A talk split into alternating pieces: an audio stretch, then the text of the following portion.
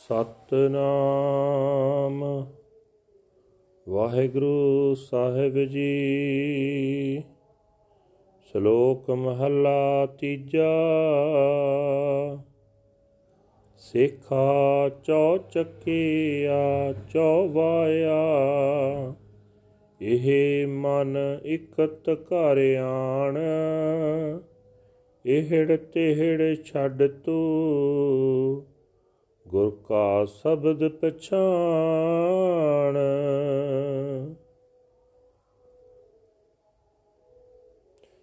ਸਤਗੁਰ ਅੱਗੇ ਟਹਿ ਪਉ, ਸਭ ਕਿਛ ਜਾਣੈ ਜਾਣ।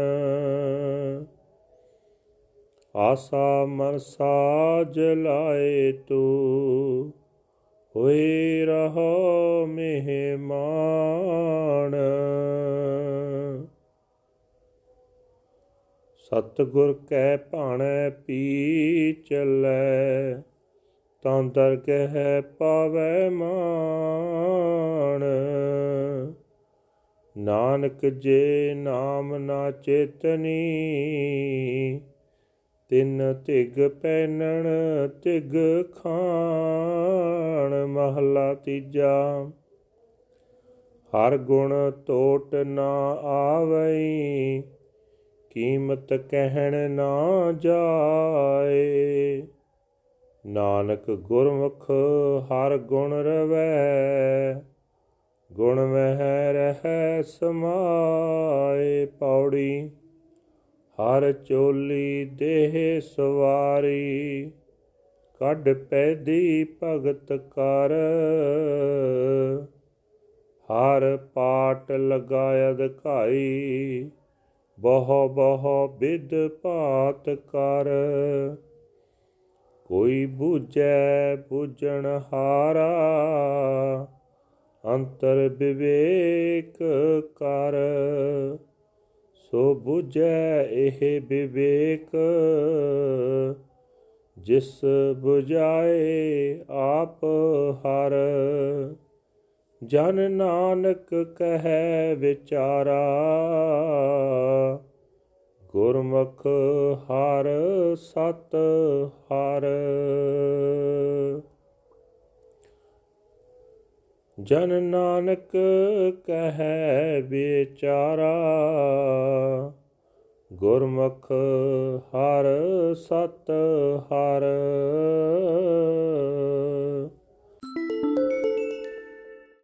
ਵਾਹਿਗੁਰੂ ਜੀ ਕਾ ਖਾਲਸਾ, ਵਾਹਿਗੁਰੂ ਜੀ ਕੀ ਫਤਿਹ।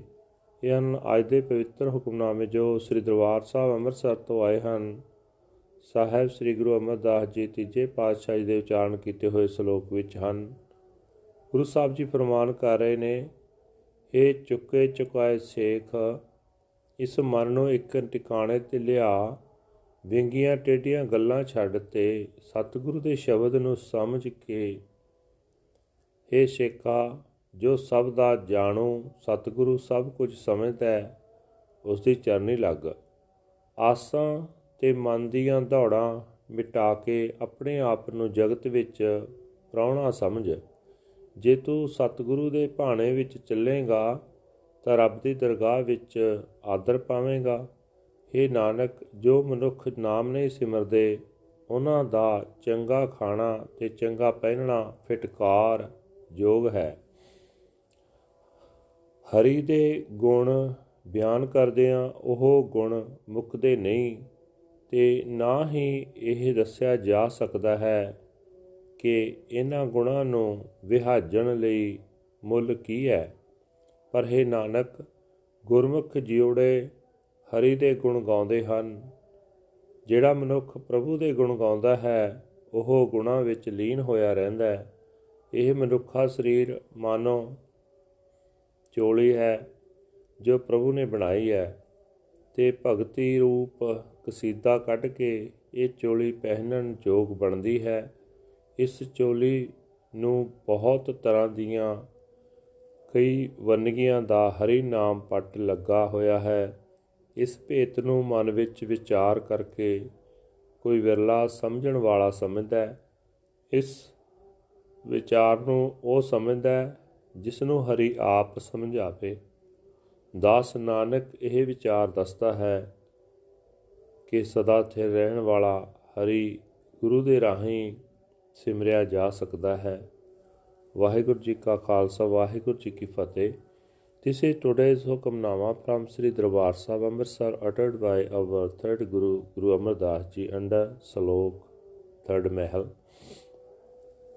Guru Sahib Ji say that, O Sheikh, you wander in the four directions blown by the four winds. Bring your mind back to the home of the one Lord. Renounce your petty arguments and realize the word of the Guru's Shabad. Bow in humble respect before the true Guru.